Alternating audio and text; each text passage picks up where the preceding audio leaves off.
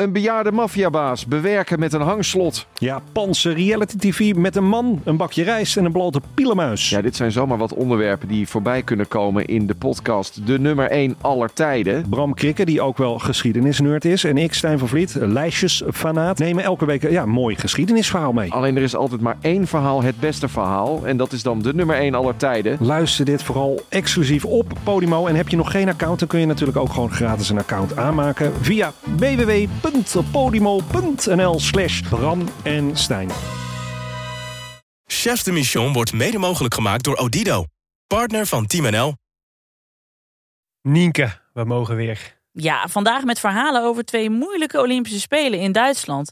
Die van 1936 in Berlijn en die van 1972 in München. Ja, over Riem Mastenbroek en Henny Kuiper en hoe het is om Olympisch kampioen te worden op een Olympische Spelen die om andere pijnlijke redenen worden herinnerd. Ja, die ingewikkelde ja, verwevenheid tussen sport en politiek dus, maar ook alvast voorpret voor Parijs. Met twee keer twee kanshebbers bij het wielrennen op de weg. Het is toch Pieter van de Hogeband. Hij wint. Hij wint. Goud voor Ellen van Langen. Dubbel salto, de flying Dutchman. En hij staat. Van Assen, los. Volledig gaan. Volledig gaan. Daar is de tweede gouden medaille voor Nederland. Dit is gigantisch.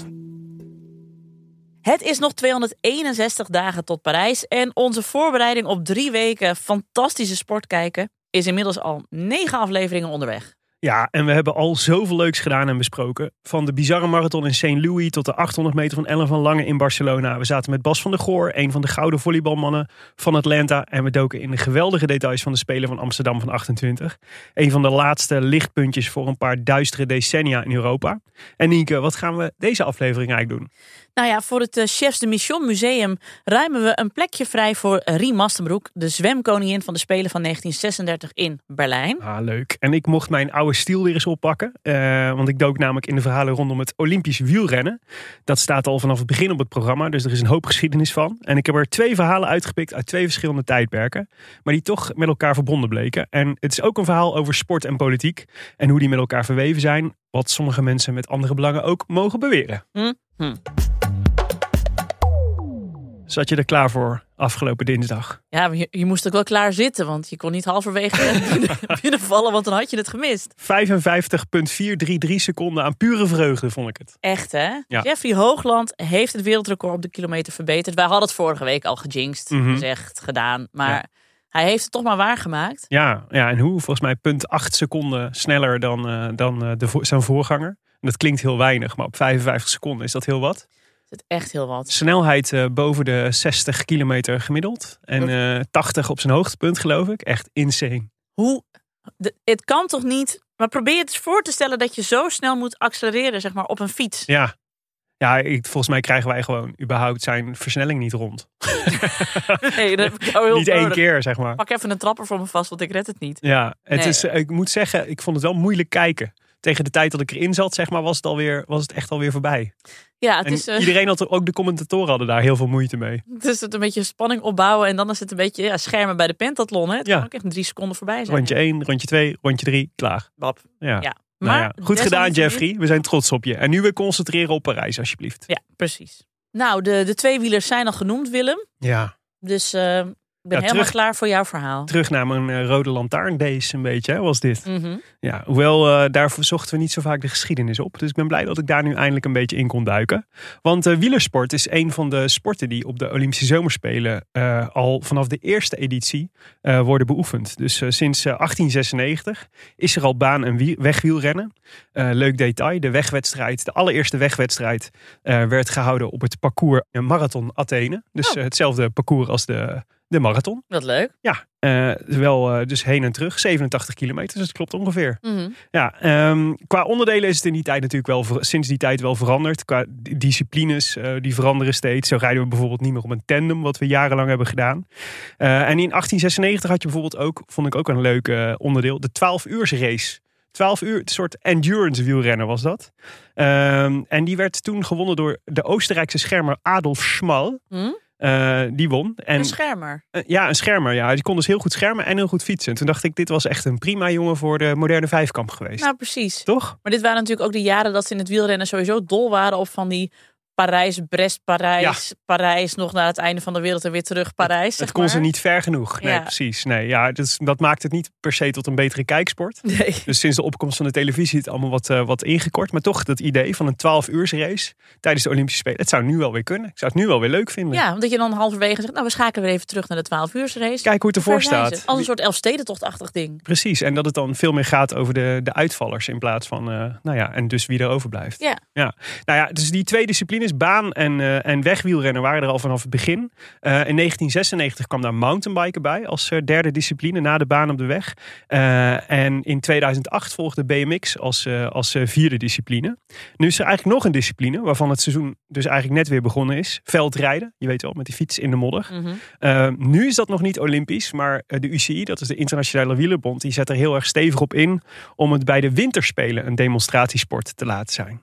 Grappig hè? Is toch, ja, maar veldrijden is toch, ja, maar dat is toch ook wel heel erg Nederland-België, zeg maar. Nou, het wordt dus steeds internationaler. Dus Mhm. dat, is, uh, de, dat is goed. En ze willen juist natuurlijk een demonstratiesport, zodat we de sport dat onderdeel ook kunnen laten, laten groeien. Het probleem is, want ik vind het een leuk idee, want de gedachte is natuurlijk, veldrijden is wat, we, uh, wat wielrenners in de winter doen. Dus Ja. logisch dat het op de winterspelen plaats zou vinden. Overigens, veldlopen is met hetzelfde proces bezig. Uh, maar het probleem is dat er in het Olympisch handvest staat dat voor, de wintersport, voor de winterspelen dat je een sport moet zijn die sneeuw als of ijs als ondergrond moet hebben. Oh, echt? Ja, dat wist ik dus, helemaal niet, joh. Ja, dus, dat, dus het kan eigenlijk niet, tenzij, de, tenzij het wordt uh, aangepast. Maar goed, het is wel het doel van het Internationaal Olympisch Comité om vernieuwing te brengen steeds. Dus ja, nou, dan moeten ze wel eventjes dit uit het Olympisch handvast, uh, handvest sluiten. Mm -hmm. um, maar goed, die wielersport dus. Wij zijn er als Nederland verdomde goed in, zeg ik hier met trots, in die wielersport. Want na Frankrijk, Italië en Groot-Brittannië zijn wij het land dat het hoogst staat op de medaillespiegel aller tijden. Uh, met onder meer 18 Olympische kampioenen over alle verschillende disciplines. Kun je er een paar noemen? Uh, Niek Kimman op de BMX. Uh, Marianne Vos. Marianne Vos, inderdaad, op de weg. Uh, Annemiek van Vleuten. Annemiek van Vleuten op, de, op de tijdrit. Ja, die hele gouden, gouden generatie uh, meiden. Ja, zal ik een paar Alice Licht, Lichtlee? Ja, Elis, ja. Op de, op de, op de keirin. Dat is een, een speciale discipline van het baanwielrennen. Voortkomend uit Japan. Kunnen we er ook wel eens een keer een, een item over maken. Want ze is echt heel leuk. Lene en Van Dijk hebben we het al eerder over gehad. Op de, de Spelen in Amsterdam 28. Nou ja, Nick Kieman, Nick Kimman inderdaad. Jouw herinnering aan, aan de, zijn BMX-race. Ja, ja, ja.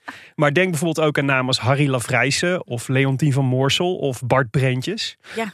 Uh, of wat verder terug Monique Knol. Die in 1988 in Seoul de wegwedstrijd won. Of nog veel verder terug. En dat zullen weinig mensen die hier luisteren nog weten. Maurice Peters. De allereerste gouden medaillewinnaar. Die in Antwerpen 1924 op de 1000 meter sprint uh, won. Wat leuk. Ja, uh, in Amsterdam heb je Maurice pad. En ik weet nu eindelijk waarom dat zo heet. Goed. Echt super fijn. Uh, de allersuccesvolste wielersporter op de Spelen is overigens geen Nederlander, maar een Brit, Jason Kenny. Oh, de baanwielrenner is dat toch? Ja, een baanwielrenner die zeven keer goud won en twee keer zilver op vier opeenvolgende Spelen. Tussen 2008 en 2020. Uh, en leuk detail, de meest succesvolle vrouwelijke Olympische wielersporter is zijn vrouw. Namelijk Laura Kenny Trott. Uh, die vijf keer goud won en één keer zilver op de baan. Uh, Laura en Jason hebben overigens twee zoons. Albie en Montgomery. Hoe Brits wil je het hebben? Je namen zeg. Maar berg je dus maar vast voor de Spelen van 2042 en daarna. want qua genen zit het wel goed, denk ik. Zeker. Um, nou zitten er op de baan en in de BMX natuurlijk geweldige verhalen. En ik denk dat we er ongetwijfeld nog een keer op terug gaan komen. Maar ik wilde eigenlijk voor dit verhaal even focussen op de wegwedstrijd. Uh, en één kernherinnering over een, uh, over een Italiaan benoemen. En één gebeurtenis die vast een kernherinnering voor mij was geweest als ik een generatie eerder was geboren. Laten we met die eerste beginnen. Henny Kuiper, onze eerste Olympisch kampioen op de weg. Later natuurlijk een vermaard uh, profwielrenner geworden. Echt alles gewonnen wat er te winnen viel, behalve de Tour de France. maar Henny Kuiper was bij de Spelen van 1972 een, een amateurrenner uit Noord-Deurningen. Dat is een dorp van ongeveer duizend inwoners in Twente. Hij is boerenzoon die, nou, zijn droom was grote wielerwedstrijden winnen. En hij was altijd was vastbesloten om zijn ambities waar te maken. En trainde als een dolle altijd. En sinds hij in uh, de Olympische Spelen van 1968 in Mexico op televisie had gezien, uh, had hij een doel en wist hij op welk podium hij van de partij wilde zijn. Hij zegt, uh, toen begon het bij mij te broeien, München 72, daar wilde ik zijn, daar wilde ik winnen. Nou, die, dus München 72, inmiddels 51 jaar geleden, dat waren eh, spelen die de vrolijke spelen moesten worden. Eh, zo, werden ze, zo werden ze geafficheerd. Eigenlijk een sportief en feestelijk evenement eh, in de hoofdstad van Beieren. Die ook een afrekening zou moeten zijn met de Spelen van 1936. Waar we later nog over eh, te spreken komen. Die in aanwezigheid van Adolf Hitler natuurlijk de nazi-spelen waren. En West-Duitsland wilde eigenlijk met die Spelen in München in 72 laten zien aan de wereld dat het een open, modern en democratisch land was. Nou, een week lang ging dat heel erg goed. Totdat een terroristische aanslag, die, een, echt een rouwsluier over München legde. Het was namelijk dag 11 van het sporttoernooi. Op 5 september 72 toen drongen eh, Palestijnse terroristen van de terreurgroep Zwarte September het appartement binnen van de Israëlische Olympische ploeg. Schoten twee sporters dood en gijzelden negen aanwezigen. En eisten vervolgens de vrijlating van eh, 232 gevangenen uit Israëlische gevangenissen. En een aantal kopstukken van de Duitse eh, terreurgroep Rote Armee-fractie, de RAF. Ehm, en Israël liet eigenlijk direct weten niet op de eisen in te gaan. Eh, en eh, dat gebeurde dus in het Olympisch dorp waar Henny Kuiper op dat moment lag te slapen. Eh, die, zij lagen gewoon ook in het Olympisch dorp. En zijn ploeggenoot Piet van Katwijk, die heeft later verteld dat hij s'nachts schoten had gehoord. Eh, maar hij had gedacht dat, er iemand, dat het iemand was die vuurwerk had afgestoken. Mm.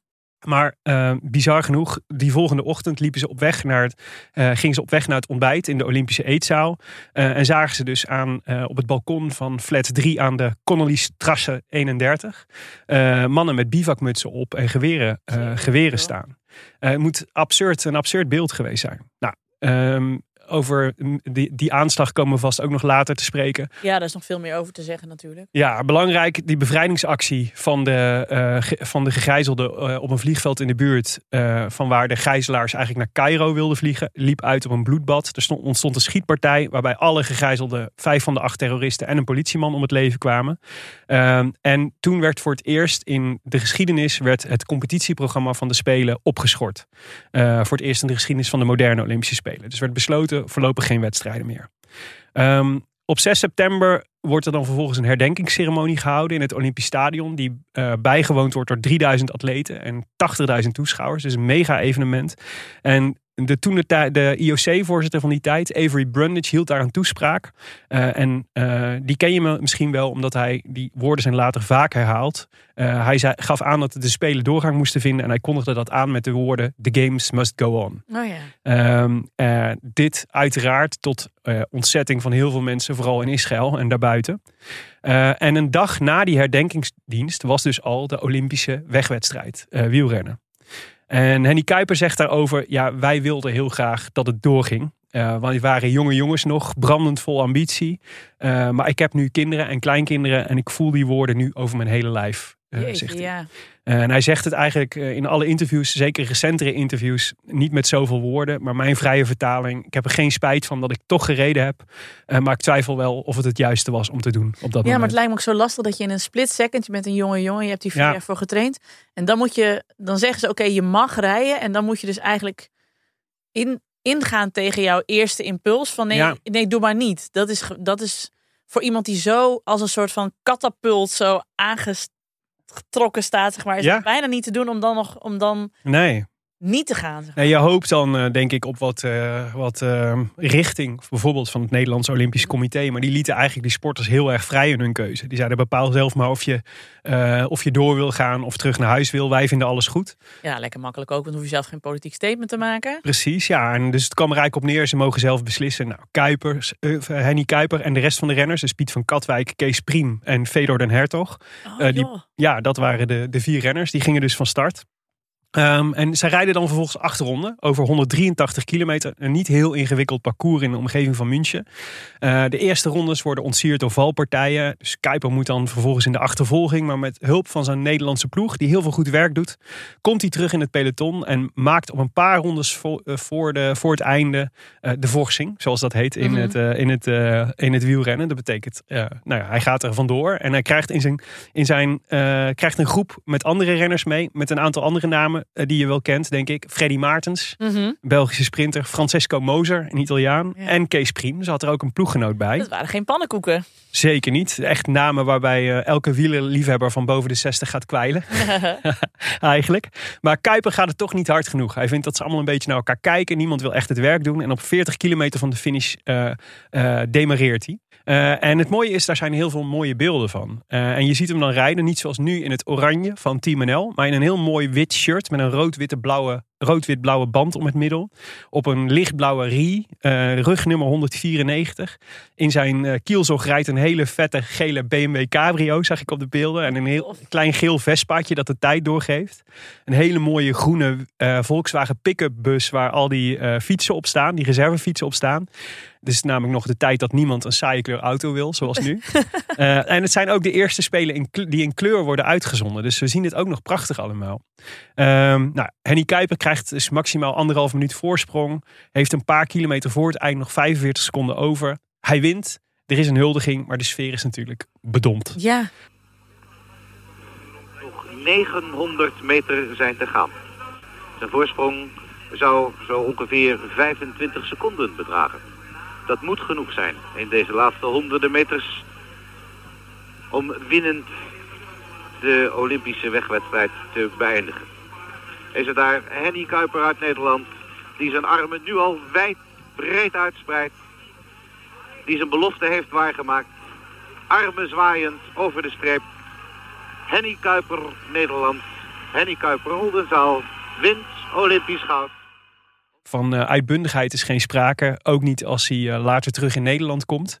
En hij zegt daar zelf over: ja, ik had het gevoel dat ik de Olympisch had beklommen. Was, was, was heel trots op mezelf. Maar heel veel mensen merkten, ik wist eigenlijk niet zo goed wat ze ermee aan moesten. Hmm. Dus bij zijn wielerclub kreeg hij een huldiging. Zijn familie was trots en dat soort dingen. Maar eigenlijk de rest van Nederland eh, liep een beetje met een boog om de medaille heen. En dat had natuurlijk te maken met alles wat er daarvoor was gebeurd. Ehm, iemand als eh, judoka Wim Ruska bijvoorbeeld heeft daar heel veel last van gehad. Want die had hetzelfde. Die won twee, twee keer goud in München. Eén voor de aanslag en één na de aanslag. En die voelt zich echt een beetje een miskende eh, Olympische held. Omdat hij nooit het, de huldiging heeft gekregen die andere Olympische kampioenen wel kregen. ja, en ik bedoel, we hebben overal Anton Geesingstraat en Anton Geesingspleinen, et cetera. Die is Ja. volop bejubeld. En dat was natuurlijk ook de eerste die goud won. Maar Zeker. Wim Ruska had er twee. Ja, Hoe, ik moet eens even opzoeken, maar hoeveel Wim Ruska straten zijn er in Nederland? Zullen er niet minder zijn dan Anton Ja, Geesingstraten? dat denk ik ook, ja. Eh, nou, Wim zal deze analyse met je delen, denk ik. Dat dat hij een schande is. Maar hij Ja. is al overleden, dus Kon hij het, kon hij het, dan had hij het zeker gedeeld. precies. Maar voor Kuiper gold het wel minder. Want voor hem was er echt nog een heel groot sportleven na de Spelen. Voor Wim Ruska was het echt het hoogtepunt Ja. van zijn sportcarrière. Eh, voor Kuiper gold dat eigenlijk veel minder. Ehm, want in de tijd dat Henny Kuiper eh, won... waren de Olympische Spelen voor wielrenners eigenlijk alleen opengesteld voor amateurs. Eh, en voor hem was het het laatste jaar als amateur. Eind december van 72 nam hij ontslag bij Volkerink. Een bouwbedrijf in Denenkamp waar hij, Oh, waar hij werkte. En begon hij aan een glansrijke profcarrière. En hij is eigenlijk een van de weinige Olympische wegkampioenen uit die tijd. die later ook als professional heel erg succesvol waren. Dus hij werd wereldkampioen in 75, werd twee keer tweede in de tour. eh, won als enige Nederlander vier van de vijf grote monumenten in het wielrennen. Dus de Ronde van Vlaanderen, de Ronde van Lombardije, Parijs-Roubaix en Milaan-San Remo. Eh, en in de vijfde, Luik Bastenaken Luik, werd hij tweede. Het is echt een erelijst om Ja. te watertanden. Eh Mathieu van der Poel bijvoorbeeld, over wie we straks nog komen te spreken, die staat overigens op drie van de vijf monumenten. Met Kijk. Milaan San Remo, Parijs-Roubaix en Vlaanderen. Eh, maar die is hard op weg om Henny Kuiper, Henny Kuiper in te halen. Nou, na zijn actieve carrière was Kuiper enige tijd actief als ploegleider. Eh dat was hij eerst van een Duitse ploeg. Eh, eh, dat heette Stuttgart. Dat werd later Telecom, bekend van onder andere Oh ja. Jan Ulrich. En daarna van een Amerikaanse ploeg, Motorola, met daarin onder andere Lance Armstrong. Lance Armstrong, ja. En in die ploeg, Motorola, komt hij begin jaren 90 naast Lance Armstrong een van zijn opvolgers tegen. Namelijk de Italiaan Fabio Casartelli. Die in Barcelona van 92 Olympisch kampioen is geworden. En dat zijn, die Olympische Spelen in 92, de laatste spelen dat er alleen amateurs mee mogen doen. Kennelijk hebben ze toen goed gekeken naar de NBA en het Dream Team. Mhm. Eh, want vanaf 1996 mogen ook de profs zich melden op de Spelen. Maar goed, 92 is dus de koers van Fabio Casartelli, maar ook van Erik Dekker. Ja, Erik Dekker, Nederlandse amateur dan, is dan 21. Uh, rijdt echt een fantastische wedstrijd. Rijdt super alert, zit steeds in de goede vlucht. Uh, in een, een uh, circuit, stratencircuit bij Sadurni. Dat is een wijndorp vlakbij Barcelona, waar de Spelen toen plaatsvonden.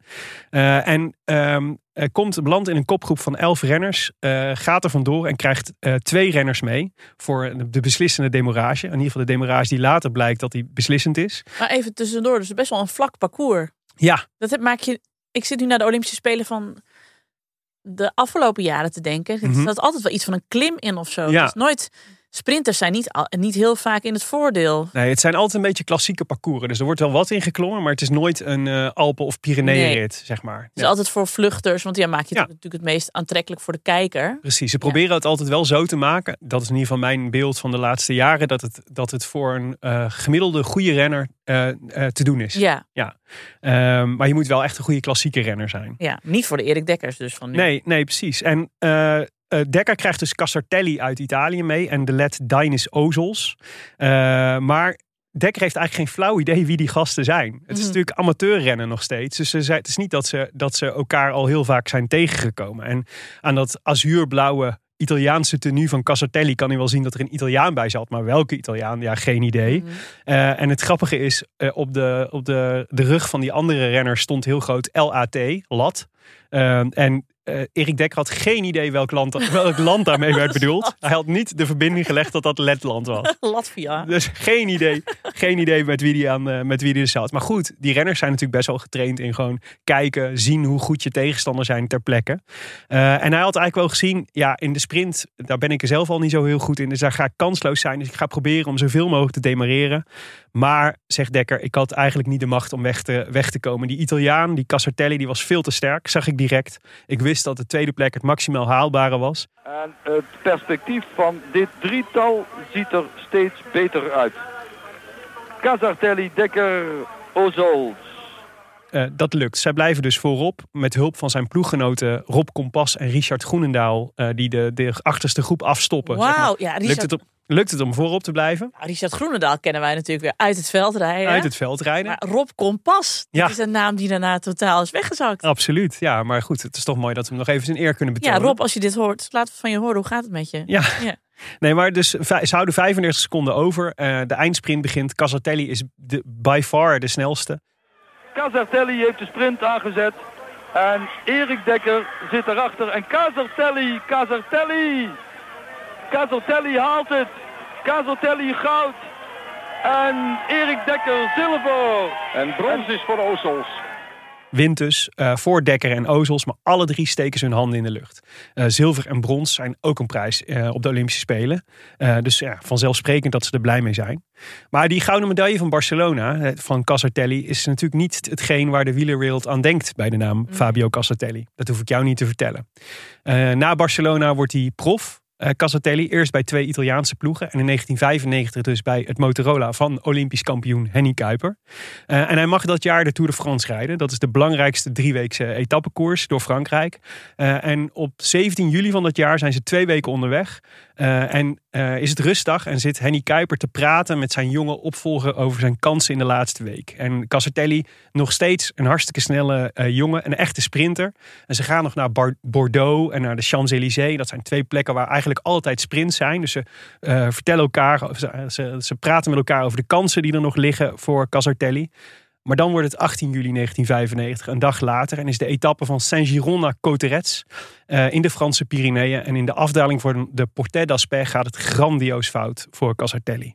Eh, er is een valpartij met meerdere renners in de, in de volle afdaling. En hij knalt met zijn hoofd tegen een betonblok. Want dit waren nog de jaren dat ze nog geen helm droegen. Dit zijn de jaren dat ze nog geen helm droegen. Helmen zijn nog niet verplicht. Eh, al eh, draagt dit incident er aan hoge mate bij dat, er, dat het later wel verplicht gesteld wordt. Maar hij knalt met zijn hoofd tegen een blok, raakt meteen in shock, verzeilt in een diepe coma eh, en komt even later te overlijden. 24 jaar oud is hij op dat moment, regerend Olympisch kampioen. Zijn zoontje Marco is dan twee maanden oud. Ja. Ik weet ook nog zo goed hoe hij erbij lag. Ik weet nog zo goed hoe Erik Dekker reageerde, of Erik Breukink reageerde bij de finish. Ik kan nog bijna woordelijk herhalen wat hij, wat hij zei. Weet Ja. je? En hoe, Ja, die vloek uit het diepst van zijn ziel. maar van Motorola zag het er heel slecht uit. En uh, ja, ik ben wel geschrokken. De, de, volgende afdaling kwam ik eigenlijk niet goed beneden. Heb je gehoord van het overlijden van Fabio Casatelli? Godverdomme. Godverdomme. Ik heb het allemaal gezien. Dat is erg. Hij lag in coma in Tarbe en toen daar is hij niet meer uit, uh, uit wakker geworden. Ik ken die jongen niet goed, maar ik vind het geestig. Wij hadden even de indruk dat het jullie tijdens de koers ook gaandeweg duidelijk werd, maar dat is dus blijkbaar niet zo. Nee, je vertelt het me nou net. Dat was zo indrukwekkend. Ik weet het nog heel goed, ik was, dit was 95, ik was 10. Mm. En ik heb dit, later heb ik hier een keer een artikel over geschreven. Ik dacht, waarom is me dit zo bijgebleven? En dat is Mhm. natuurlijk wel omdat je, je hebt eigenlijk iemand zien doodgaan op tv. En dat is voor een kind van 10 best wel heftig. Zo, ja. Maar wij hadden in het, ik ben opgegroeid in een heel klein dorpje. Wat bij allemaal andere dorpjes ligt in Friesland. En er waren in dat jaar is er een jongetje bij ons uit het dorp overleden. En er is een jongen van 18 uit een dorp verderop is verongelukt. Dat was Mhm. allemaal in dat jaar. Ja. En in mijn hoofd is het allemaal samengeklonterd. En heeft Fabio, Fabio Casatelli net zo'n grote plek ingenomen als Ja. Cor en Anne die waren overleden. Ja, ja. Dat was zoveel dood in één jaar. Dat ik nu nog steeds... Ik raak, ja, ik raak bijna een beetje geëmotioneerd als we het hierover hebben. Omdat ik het nog zo goed weet hoe verschrikkelijk hard dat erin gehakt heeft. Terwijl die hele Fabio Casatelli kende ik alleen maar uit het boek van Mhm. Barcelona 92. Dat hij op dat schafot stond met Erik Dekker. Die foto. Ja. Nee, het is ook. eh, het is ook ehm, ik heb later een keer een analyse gelezen over. eh, over de beelden die we toen zagen. En, eh, onder andere ging het toen over de, hoe tragisch en iconisch het eigenlijk was. Die, Mhm. Zo'n jonge jongen in zo'n zo'n blauw-rood Motorola shirt in feutushouding op de grond ligt met een steeds groter wordende plas Ja. bloed om zich heen. Dat is echt eh ja, drama dramatische foto. Ehm, eh, Henny Kuiper die besluit dan op dat moment, want die, die wordt natuurlijk geconfronteerd met een, eh, ja, een, een overleden renner in zijn ploeg. Eh, en hij besluit dan wel als ploegleider, we kunnen zo niet door. We, Mhm. moeten, we, moeten ons, we gaan ons terugtrekken uit de Tour. Tot hij later die avond gebeld wordt door de vriendin van Cassartelli. En zij zegt, ik wil dat jullie doorgaan. Want dat zou Fabio zo gewild hebben. Ehm, dus ze zijn doorgereden. Ze hebben de dag daarna reden ze met, eh, met, eh, met de ploeg. Mochten ze, kregen ze, mochten ze met elkaar als eerste over de finish. Ja, zo ar- arm in arm. Dat zie ik nog voor me. Ja, Ja, en later die tour wint eh, Lance Armstrong ook nog een rit en wijst naar boven naar Fabio Cassatelli. Kuiper zegt daarover later, Lance Armstrong was niet te houden die dag. Oh, wilde, die wilde niks liever dan winnen en was, nou, het liet zijn buitengewone krachten zien. Ehm, op de plek van de valpartij is overigens van, van Cassatelli is overigens ook een gedenksteen aangebracht. Er staat verderop ook een monument. Maar er is een- op die plek een gedenksteentje op de, eh, nou ja, op de, de, de, hoe noem je dat? De reling. Ja. Eh, wit marmer met een beeltenis van Cassartelli en de vijf Olympische ringen. Ehm, en Henny Kuiper beschouwt het natuurlijk vanzelfsprekend nog altijd als de, de zwartste dag uit zijn wielerleven. Eh, maar een mooi detail, nog elk jaar stuurt, sturen hij en eh, de weduwe Cassartelli elkaar een kerstkaart. Ach, eh, wat lief. om eh, te laten weten dat ze aan elkaar denken. Ja. Ik zei het al, Barcelona was de laatste spelen met, eh, met amateurs. Ehm, al duurde het wel even voordat de Olympische Spelen voor wielrenners echt, voor wegwielrenners echt een prijs werden. En zeker de wegrit. Eh, lange tijd had het eigenlijk weinig aanzien in het wielerpeloton. Heel gek eigenlijk, zeker als je het vergelijkt met andere sporten. En bij het vrouwenwielrennen dan wel weer, hè? Dat is dus, Bij de vrouwen heeft het altijd wel. Want dan was het de grootste wedstrijd die je kon winnen. Ja, die hadden natuurlijk veel minder. Nee. Ja, die, mannen hebben, hadden natuurlijk die drie grote rondes van, een, van drie weken. En dan een heleboel monumenten. En het Hmm. was, was nogal veel concurrentie. Maar bij de vrouwen was het natuurlijk veel minder. Eh, maar bij de mannen dus veel weinig aanzien. Zeker niet in vergelijking met bijvoorbeeld inderdaad het WK op de weg of de Ronde van Vlaanderen. Eh, er zit natuurlijk op wielergebied ook veel meer historie en traditie. Maar met de jaren is dat wel echt aan het veranderen. Eh, en ik denk dat dat deels ook door de erelijst komt. Eh, met namen als Jan Ulrich en Paolo Bettini en Vino Kourov en Greg van Avermaat en Richard Carapaz. Op een gegeven moment kan zo'n erelijst van Olympisch kampioenen ook zo'n koers weer meer gewicht gaan Ja, geven. ja. Dan wil je daarbij horen bij dat, eh, bij dat rijtje. En zo'n koers ook meer betekenis geven. Dus heb ik het gevoel dat het de laatste jaren wel echt veel meer een doel is geworden voor ook mannelijke profielrenners. Al test ik dus deze theorie bij de makkers van de wielerpodcast de Rode Lantaarn. En die vonden het eigenlijk, eigenlijk allemaal dat het WK op de weg weg en zelfs de Ronde van Vlaanderen nog steeds veel belangrijker is dan Ja, de Olympische titel. Ook na het goud van Greg van Avermaat. Want daar gaan we ook vast nog wel een keer over praten. Maar Ja, ja, zelfs dan. Ja. Ja, zij vinden toch vooral een gemankeerde koers. Met eh, bijvoorbeeld in Parijs maar 90 deelnemers, waarvan er, eh, en ik quote nu Jonne van de Rode Lantaarn, maar 45 echt kunnen fietsen. ja. I beg to differ over Ja. eh, deze, deze theorie, maar dat zul je begrijpen. Mhm. Eh, niet over die 45 die maar echt kunnen fietsen, want dat is inderdaad wel echt zo. Maar wel over de status van de Olympische titel in relatie tot andere wielerkoersen. Ik vind het wel echt eh, nou ja, het pronkstuk van je erelijst als, je Mhm. die, als je die wint. Maar laten we even kijken naar Parijs. Want mijn Gotti, wat hebben we een hoop kanshebbers Nou, op de wegwedstrijd. Meerdere zelfs, zou ik zeggen, bij de mannen en de vrouwen. En topfavorieten bovendien. Eh, eerst even het parcours. Eh, dat is ja, eh, veel, veel krijg je het niet. De, de, het wordt ook lekker kijken, denk ik. Mhm. de start is op eh Place Trocadero. Dat is met de Eiffeltoren op de achtergrond. Dan rond je door de Parijse binnenstad en gaan ze een soort ja, heuvelachtig terrein langs onder meer het Paleis van Versailles. Een hele beroemde wielerbaan in Saint-Quentin en Yvelines en Rambouillet. Allemaal ja, legendarische Franse plekken. En dan rijden ze via het Louvre richting Montmartre. En dan gaan ze drie keer omhoog eh, over die met kasseien beklede Rue Lepic. Richting de Sacré-Cœur. jeutje. Ja, en eh, iedereen die wel eens op Montmartre is geweest, die weet hoe pittig die heuvel is. Mhm. Eh, en ja, dat is, het is kort, het is maar een kilometer, maar het is wel een kilometer aan 6%. Dat is wel de plek waar je, waar je verschil kunt maken als Ja. wielrenner. Nou ja, en naar wie moeten we dan kijken? Uiteraard één naam bij de mannen. Mathieu van der Poel. Mathieu van der Poel, Ja. de huidige wereldkampioen. Eh, dit parcours lijkt voor hem geschapen. Hij werd in een filmpje bij de NOS, eh, lieten ze hem eh, voor het eerst het parcours zien. Nou, hij moest, hij, hij, je zag zeg maar de glimlach op zijn gezicht Ja. staan. Want het, het- ja, het, is echt, het is echt voor hem gemaakt, lijkt het. Probleem is, hij wil ook mountainbiken tijdens de Spelen. Oh, ja, maar ik vind hem ook alweer het type die dan allebei Ja, weer kan, zeg maar. Ja, kan dat wel samen? Dat is eigenlijk de vraag. Eh, want, eh, volgens mij is dat de vraag die hiervoor ligt. Van, gaat hij kiezen tussen een van die twee of gaat hij ze inderdaad allebei doen? Nou, de mountainbike wedstrijd bij de mannen is op maandag 29 juli.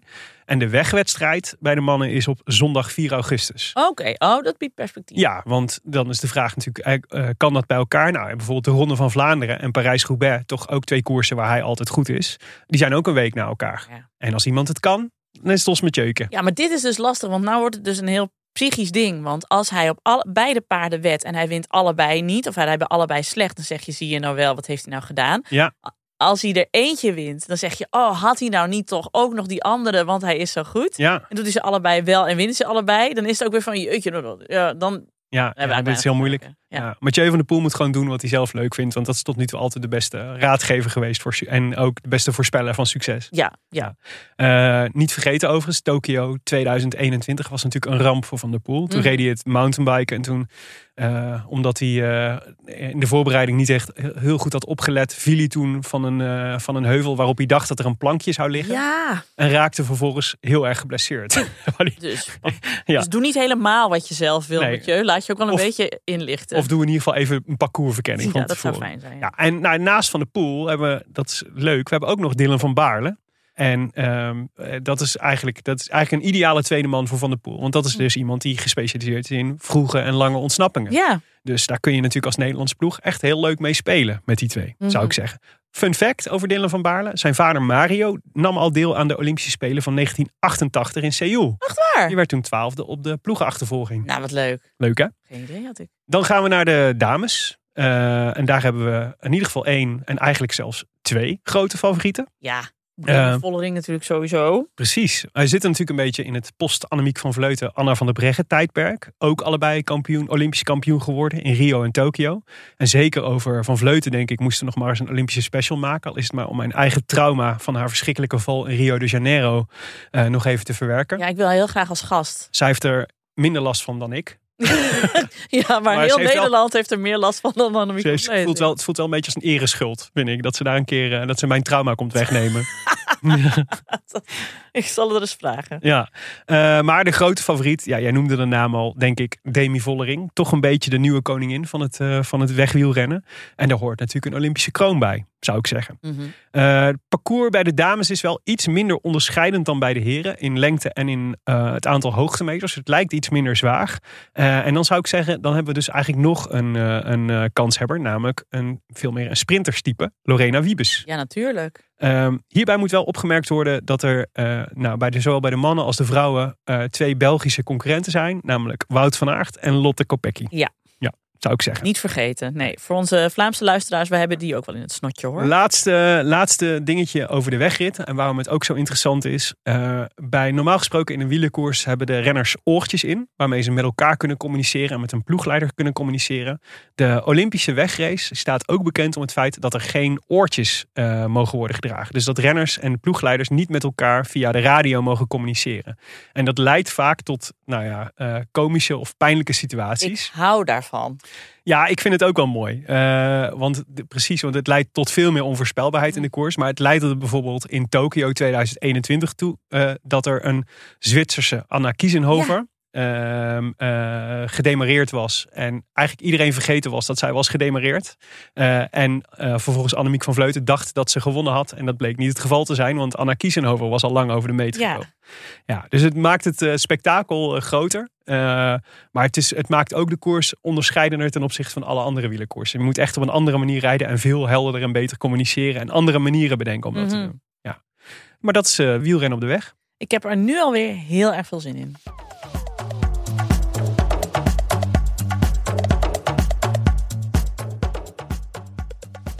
Ja, elke week kiezen we uit de roemruchte geschiedenis ook één nieuw en bijzonder Olympisch werk voor in ons uh, Chefs de Mission Museum.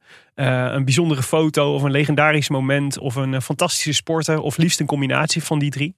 Uh, en deze week, Nienke, neem je ons mee naar de Nazispelen. Ja, het zal weer eens niet. Nee, nou ja, nou ja jij had het dus net over Henny Kuiper en hoe hij terugkijkt op zijn Olympisch goud. Ja. Ja, eigenlijk in het verlengde daarvan hebben we het over uh, Rie Mastenbroek, die uh, op de Spelen in Berlijn drie keer goud en één keer zilver won. Maar als je er achteraf had gevraagd van, had je dit terug kunnen draaien? Misschien had ze dat nog wel gedaan, ook. Mm -hmm. Nou ja, ik zal uitleggen hoe dat, hoe dat komt. Ja. Um, we beginnen bij het begin. Rie Mastenbroek is in 1911 geboren in, in Rotterdam. Uh, haar moeder was echt nog maar een tiener toen ze Rie kreeg van een, van een getrouwde vent. Die oh. nu en dan bij hen thuis kwam en waar Rie het ook totaal niet mee kon vinden. En zij was ook het, de risée van de buurt. Want iedereen wist heus wel van de vader van Rie. Die mm -hmm. heeft ergens anders nog een gezin. Ja. was ook verschrikkelijke armoede. Zij woonde in een deel van Rotterdam.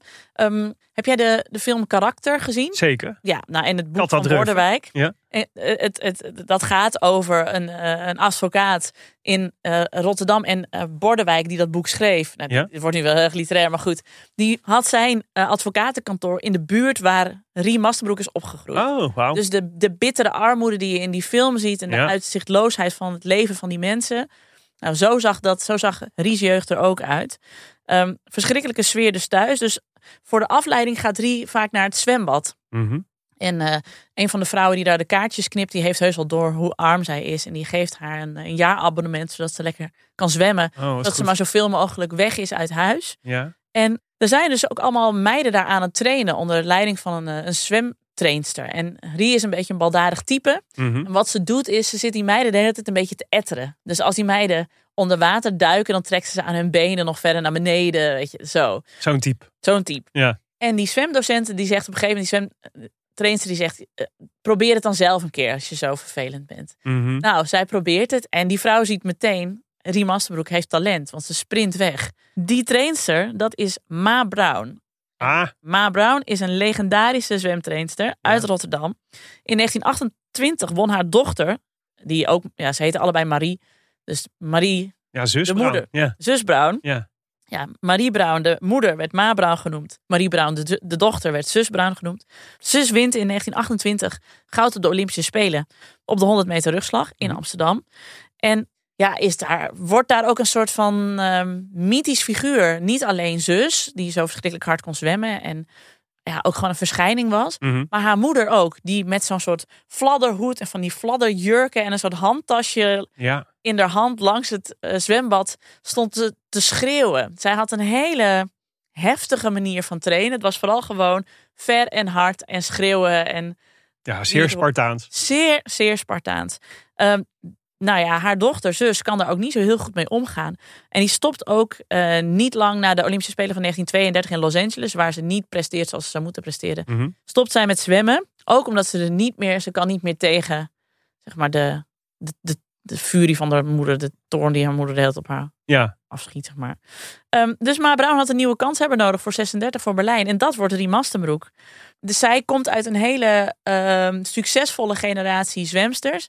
En al die zwemsters gaan ook ehm, naar Berlijn. En worden daar ook al onthaald, zeg maar, als sterren. Ja. Want die meiden hebben al eh, in internationale wedstrijden voor de Olympische Spelen van 36 gewoon heel erg huis gehouden. En je had dan Rie. En Rie is eh, ehm, onbevangen en niet heel, misschien niet, ja, wel likable. Want het- ja, het is gewoon echt zo'n Mhm. Hollandse meid. Maar ze heeft dan als concurrente Willy den Oude. En dat is echt een meisje waar liedjes over geschreven worden. En dat is echt zo'n, ja, PR-machine. Een, Oh ja. hinde in het water. Iedereen loopt met haar weg. En Rie is veel weerbarstiger. En Ja. veel minder, ja, buigt ook minder voor ja, wa- wat je zou moeten doen als sporter. Weet je wel, Mhm. braaf glimlachen, leuk meedoen. Dat is niet voor Rie. Ja. Wel voor Willy den Oude. Maar zij bestaan dus met nog- nog een paar andere zwemsters uit een team. Wat echt daar in, eh, in, in Berlijn als heldinnen wordt ontvangen. Ze krijgen ook cadeautjes van de, van de Japanse zwemsters. Die hebben cadeautjes voor hen meegenomen. Oh. Weet je, dat is een beetje de verhouding ongeveer. Ja. Ja, en ze zijn echt een attractie. Rie kenmerkt zich doordat zij best wel langzaam start. Mhm. Uh, maar als ze eenmaal op stoom is, de laatste 25 meter kan ze huishouden en dan kan ze een heel, ja, dan kan ze vierde liggen en dan kan ze alsnog winnen. Ja. Later komen ze erachter dat ze al die tijd bloedarmoede heeft gehad en dat dat misschien het, ja, de reden is waarom ze zo langzaam starten. Ze moest Oh. echt, he- Weinig explosief gewoon. precies. Ja. En hoeveel sneller had ze kunnen zwemmen als ze dat al eerder had geweten. Nou, die Olympische Spelen van Berlijn 36. Ehm, zij wint dus drie keer goud en één keer zilver. Ze wint goud op de 100 meter vrij. Ze wint goud met de estafetteploeg op de 4 keer 100 meter vrij. En ze wint goud op de 400 meter vrij. En daar zit nog een leuk verhaal aan. Want ze had een, eh, een Deense concurrent, die heette Ragnhild Veger. En die ging voor een van de andere wedstrijden ging ze rond met een doos met chocolaatjes. En ze gaf allemaal zwemsters een chocolaatje. En toen Sympathiek, vroeg, sympathiek. toen vroeg Rie, mag ik er ook één? En zei ze, nee, je mag er niet één. Oh. En Rie, moet je weten, Rie zwom heel erg op woede. Ja. Dus dat had een beetje, was een beetje, een beetje She de took that the wrong way. ja, best een beetje de, de Michael Jordan van het zwembad. Van als ze iets tegen je had. Weet je, eerst zwom ze omdat ze weg wilde uit het verschrikkelijke huis waar ze was opgegroeid. Ja. Met die moeder die eigenlijk niet voor haar kon zorgen. En die vader die half, half buiten beeld was en onaardig was voor haar. En Mhm. de armoede die ze kende. En later zwom ze gewoon om te laten zien, hier ben ik. En ik ben misschien niet zeg maar het perfecte plaatje, maar al casual. Ja. Nou, dus als iemand jou dan een chocolaatje weigert, dan weet je. en daar was het dus ook weer zo dat die eh Veker, die lag heel lang op kop. En tot de laatste 25 meter geloof ik. En dan sprint Rie nog van plaats 4 naar plaats 1 en Ja. wint ze. Fantastisch. Op de 100 meter rugslag eh wint ze zilver. Uh, verliest ze van een andere Nederlandse, van Nida Senf. Oh ja. Ja, en die zat dus ook in die 4 keer 100 meter Ja. groep. En later, ja, dat is een beetje dus vaag. Ze heeft er altijd een beetje vaag over gedaan. Ze, het leek alsof ze niet echt gefocust was. Terwijl rugslag was haar favoriete onderdeel. Ja. Dat was het snelst op. Maar dat leek bij deze... Ze was gewoon niet boos genoeg op Nida Senf. Blijkbaar, blijkbaar. Nou, na de Spelen van 36 wordt ze gek van alle aandacht. Want Mhm. zij wordt echt in Nederland onthaald nou, als de koningin. Ehm, Ja, en drie keer goud en één keer zilver. Drie keer goud en Ja. één keer zilver. En dat is ook eh, zo gevolgd eh, hier in Nederland. Ze moet overal wordt ze geëerd. Heel Rotterdam loopt uit. Het is echt Ja. verkeersopstoppingen waar zij komt. Ook Dat- het grootste Olympisch succes van Nederland tot dan toe. Precies. Ja. Ja, ja, en ook in de kranten werd natuurlijk het gezegd. Jesse Owens was natuurlijk bij de mannen de koning van de Olympische Spelen. En Ja. Mastenbroek was internationaal gezien gewoon de koningin van die Spelen. Ja. Ze wordt gek van die aan. Dat is niks voor haar. Ze probeert ook de hele tijd een beetje soort half onder te duiken. Ze zegt dat ze iemand anders is. Eh, Mhm. ja, ze probeert dat heel erg te ontlopen. Maar ze ontkomt daar niet aan. En als ze dan ook weer op zo'n schafot staat. En iedereen staat daar toe te juichen. Komt er ook nooit meer uit dan. Nou jongens, bedankt allemaal. En meer kan ze dan ook niet zeggen. Ze vindt het gewoon verschrikkelijk. Ehm, maar het is natuurlijk nog steeds een amateursport Mhm. in die tijd. Ehm, zij heeft nog steeds nul geld. Want ze komt uit zo'n arm gezin. Eh, zij wordt zwemtrainster voor rijke gezinnen in Nederland en in Oh, België. Ja. Dat wordt haar werk. Dan zegt de zwembond, ja, nu ben je professional, want je verdient eraan, dus je mag niet meer meedoen. Oh, Wat is, ja, dat is natuurlijk eigenlijk idioot als je er nu over nadenkt. Dat je- ja. Een meisje dat opgegroeid is in armoede, dat nooit een vervolgopleiding heeft gehad. Ze heeft volgens mij de voorloper van de huishoudschool gedaan, een Oh ja. paar jaar, en dat was het dan. Ja. Ja, die moet na haar Olympische succes toch haar geld verdienen. Dat Mhm. doet ze dan met hetgeen dat ze het beste kan. Zwemmen. Ja, en dat zorgt er dan wel voor dat je volgende Olympische Spelen al niet meer mee mag doen. Ja. Wat er dan ook nog gebeurt, die Ma Brown, haar trainster, die probeert haar, de moeder van Rie Mastenbroek uit de ouderlijke macht te zetten. En dit Oh. komt tot echt tot aan de rechtbank aan toe. Want Ma Brown die heeft haar voor de Olympische Spelen ook een tijdje in huis genomen, omdat ze vond dat Rie eh, nou, niet in een goede op, op, eh, omgeving opgroeide. Mhm. En wilde haar gewoon goed voeden, zodat ze goed gevoed aan de start zou komen. Ja. En daarna, ja, kapselt ze Rie dus eigenlijk helemaal in. En zegt ze dus ook dat die moeder niet voor haar kan zorgen. En Rie is het daar niet mee eens. Zegt, mijn moeder kan prima voor mij zorgen. ja, ze heeft gewoon geen geld. Nee, Ja. dat, daar kan ze ook niks aan doen. En dus dan breekt ze dus ook met, eh, met Ma Brown. Oh ja. Ze mag niet meer uitkomen voor Nederland. Ze trouwt in 1939 met Cor Kuipers. En krijgt met hem een, eh, een dochter en een zoon. Hij is gewoon een vent uit Pijnakker. Oh ja. Ja, het is niet dat hij ook Olympisch kampioen was of zo. Hoor. Zo Ja. klinkt het nou een beetje. Zij scheiden in 1945, wat in die tijd natuurlijk echt nog wel uitzonderlijk is. Er moet er veel Ja. aan de hand zijn, wil je Ja. in die, in die jaren een scheiding uitgesproken krijgen. Ja. Ehm, ze krijgt Nou, op zich was er de jaren daarvoor de Tweede Wereldoorlog. Dus ik kan me voorstellen dat er wat druk op je huwelijk kan staan. Ja, maar ik weet dus... eh, ik heb me hier ooit een keer verdiept voor alle geschiedenis ooit. Ehm, je, moest, je kon dan alleen scheiden als er sprake was bijvoorbeeld van overspel. Oh ja. En het moest eh, de man dan ook erkennen. Ja, precies. Dus er waren Ja. best wel, het was niet, je mocht niet uit elkaar omdat je niet meer met elkaar kon vinden. Nee, nee. Dus, maar goed, dit geheel terzijde.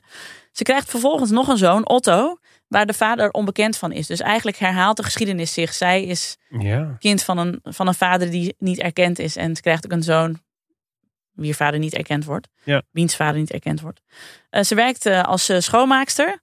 Ze krijgt, in, dat is in Amsterdam, en ze krijgt dan ook nog een ongeluk. En haar zoon Otto ziet dat gebeuren. Wordt ze geschept door een vrachtwagen. Vliegt ze meters door de lucht. Landt ze in het ziekenhuis. Daar zeggen ze tegen Otto en tegen zijn broer... neem maar afscheid van haar, want dit gaat ze niet overleven. Mhm. En een paar uur later zien ze haar, zit alweer recht op in bed, zegt ze kan ik alweer naar huis. Dus het is, die vrouw is niet kapot te krijgen, zeg maar. Die, is, Ja. die gaat maar door. Maar wat haar nog wel altijd steekt, is dat ze nooit, na, na de Tweede Wereldoorlog krijgt zij nooit meer de erkenning die ze, die ze verdient. Ja. Ze heeft zoveel medailles gewonnen. Ze is zo totaalheerser geweest op die Spelen in, in, in Duitsland. Ja. Maar omdat Hitler bij haar wedstrijden is komen kijken, Ja. lijkt het wordt het bijna geframed alsof zij dus Hitler goedkeurde. Terwijl zij gewoon zei, ik zwom daar, weet je. Dat was gewoon, Ja. ik was op de Olympische Spelen, punt. Mhm. Ik had verder niks met Hitler. Ja, komt hij kijken, prima. ja. Kan ik niks aan doen. Nee, Ja. nee, maar het zijn dan dus die beelden van haar op zo'n ereschafot. Weet je, het is eh, zij aan het zwemmen met Hitler op de tribune. Die Ja. foto's, die blijven hangen. Ja, nou ja, dat is natuurlijk ook. Het is precies dat frame van inderdaad de, de, de, de nazi-spelen. Maar het is, als, als je het puur sportief bekijkt, dat is natuurlijk ook de pech dat de eerstvolgende spelen na 1936, die van 48 waren, waarin Fanny Blankers-Koen de grote Nederlandse heldin werd. Ja, en over Fanny Met vier Blankers... keer goud. Ja, en over die twee is ook nog wel wat te zeggen. Want eh Fanny Blankers-Koen, die beschermde die status van zichzelf ook wel. En er is Mhm. een verhaal van Rie die op de Albert Kuipmarkt in Amsterdam Fanny Blankers-Koen tegenkomt. Ja. Dat is na 1948. En Fanny Blankers-Koen is natuurlijk geëerd door Amsterdam en heeft een fiets van, de, van het stadsbestuur gekregen. En ja, en die heeft Groots gebaar. groot gebaar. Maar die is, en Rie ziet haar en zij kennen elkaar. Zij kennen elkaar gewoon. Dus Rie Ja. roept naar Fanny. Hey Fanny, hoi, hier. En Fanny ziet haar en die draait haar om en die wil niks met haar te maken hebben. Dat is zo funny. Not so funny anymore. Nee, en dat, al die dingen, dat bouwt allemaal Oh ja. op. En dat maakt van Rie op het einde van de leven gewoon echt een verbitterd iemand. Wat Want sneu. Waar, ik heb nooit de erkenning gekregen die ik, die ik echt heb verdiend. Ja. Ik, heb het, ik heb het zelf allemaal bij elkaar gezwommen. Hè. Het is er niet aankomen waaien. Ja. heeft er hard voor moeten knokken. Maar omdat zij in 36 naar Berlijn is gegaan. Dat moet natuurlijk ook zeggen. Er zijn natuurlijk ook sporters die voor 36 in Berlijn hebben gezegd. Ik doe hier niet aan mee. Nee. Ik, ga niet, Ja. Eh, ik ga niet in deze propagandamachine van de nazi's eh, Mhm. een onderdeeltje zijn. Ja, nee, er valt best wat af te dingen op die keus. Maar het is ook niet zo dat die evident moreel verwerpelijk was toen al. zeg Nee. maar. Ja. En Wat we net al bij Henny Kuiper zeiden. Ja. Van, je maakt in een split second ma- maak je een Zeker. beslissing. En Ja. in 36 wisten zij ook nog niet wat wij in, in anno nu wel weten. Wat er in de jaren daarna allemaal zou gebeuren. Laat staan als je inderdaad zo'n jonge sporter bent die natuurlijk niet per se zo wereldwijs is als, eh, Nee, je ziet dus in, Gemiddeld, als je ja. het hebt, maar we moeten het vaak eh, langer over de Spelen van 36 hebben.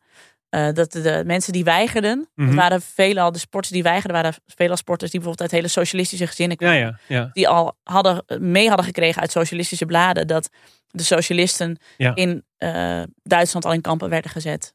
Dus wat daar al mee gebeurde.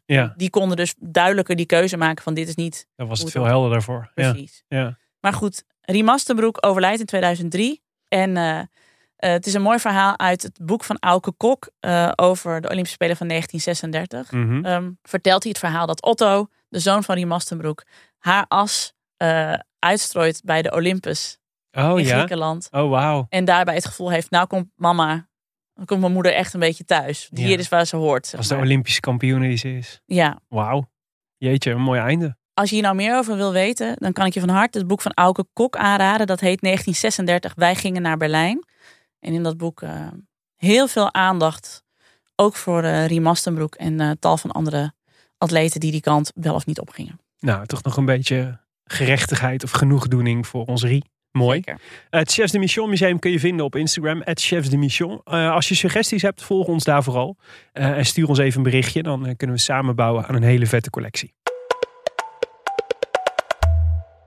Ja, wij kregen ook in ons, al onze inboxen weer heerlijk veel luisteraarsinput. Dank daarvoor. Ehm, onder andere van Ibrahim El Isawi. En die zegt, mijn suggestie voor een alternatief voor het onderdeel paardrijden... en dan heeft hij het over de pentathlon, denk ik... eh, zou MMA zijn. Vind ik leuk. In de eerste plaats om de oude Grieken te eren... die er tijdens de meerkamp op lossloegen. Waar we het vorige week over gehad hebben. En ten tweede, gezien de populariteit van de UFC... eh, wordt er in Amerika al gesproken over hoe en wanneer MMA een Olympisch onderdeel zou kunnen gaan worden. Ten derde, als die pentathlon zulke agressieve types zijn, die in staat zijn om andermans paarden te kunnen slaan, dan kunnen ze elkaar ook in een octagon afslaan. ja. Vind ik Ja. eh, een leuk alternatief eh, idee. Sowieso, ja. Nou, ik vind het sowieso wel interessant. Want eh, boksen staat natuurlijk enorm onder druk. Omdat Mhm. die juries allemaal zo corrupt blijken Mhm. en zijn. Dus we hebben, kunnen wel weer een beetje knokken. Een beetje meer knokken mag wel, vind ik, op de Olympische Spelen. Dus waarom dan niet meteen goed? Bij de pentathlon. Ja. Ja. We kregen ook nog een bericht van Erik Slomp. Die zei, mochten jullie het nog een keer gaan hebben over de triathlon... naar aanleiding van de broertjes Brownlee. eh, ja, dat willen we zeker. Neem dan ook eh, zeker Rachel Klamer mee.